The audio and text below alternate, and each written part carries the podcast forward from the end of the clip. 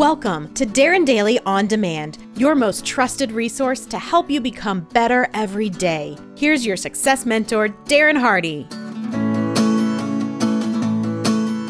Good morning. Are you ready to conquer fear once and for all? If so, then you showed up to the right place here today.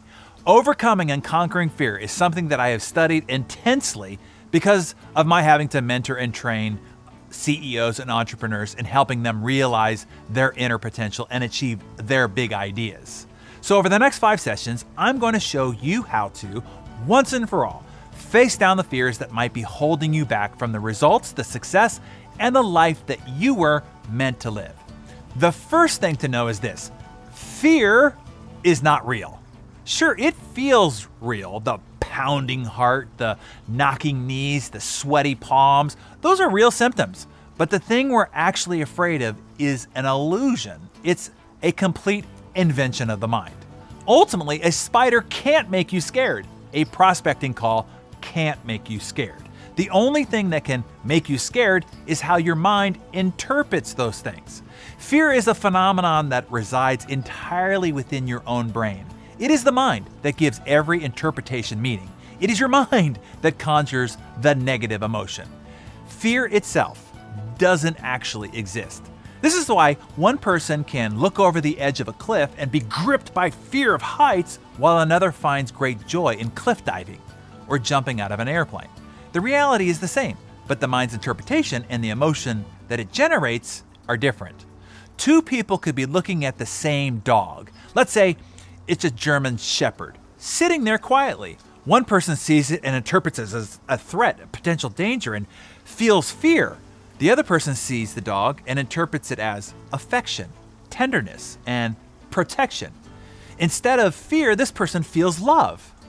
Same dog, one that's just sitting there minding its own business, by the way, but two wildly different interpretations and emotional responses, all generated exclusively by the mind. Why is this? What's happening here?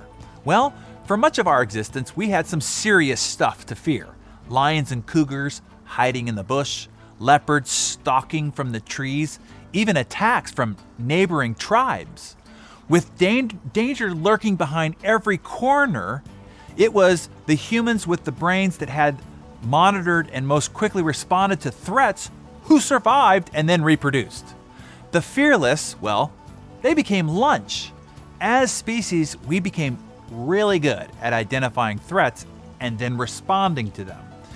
If you've considered modern times the last 6,000 years, that is still only 3% of the total time our nervous system has been operating under this hypersensitive flight or fight response system. If you were slow on the threat sensing, you were lunch. The stakes were high by necessity. Today, we are not under the same sort of constant mortal threat in our day to day environment. But much of our primitive brain is still here, operating at full throttle.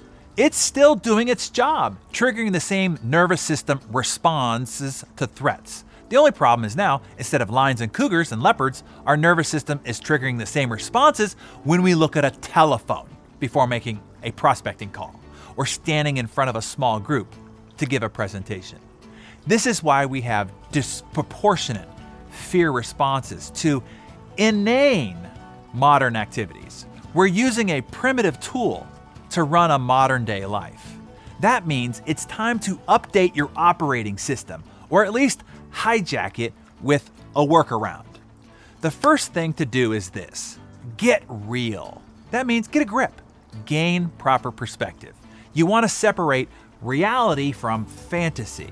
Look, man, it's not a lion, it's a phone. If you dial it and the other person answers it, they can't eat you. Right, Mark?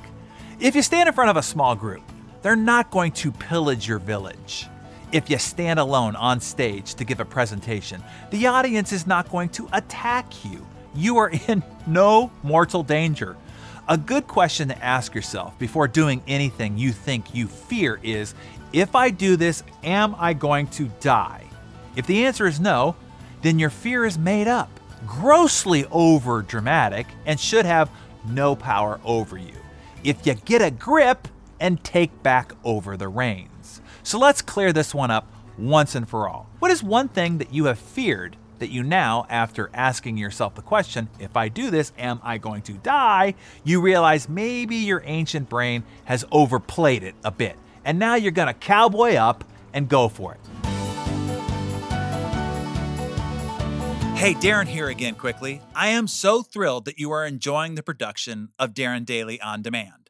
I don't want you to lose sight of how important it is that you stay consistent or get yourself subscribed if you aren't to the every morning discipline of the actual Darren Daily. The transformational magic is in the process, not just the information or the big idea. It is in the ritual and routine to how you kickstart your day. It's calibrating your mind to focus on that one idea and apply it to that very day. Knowledge does not change your life, behavior does. The action you take on that idea, one idea, each day compounded over time is what creates the transformational results. Go to darrendaily.com if you're not already subscribed, and I will see you there bright and early tomorrow morning.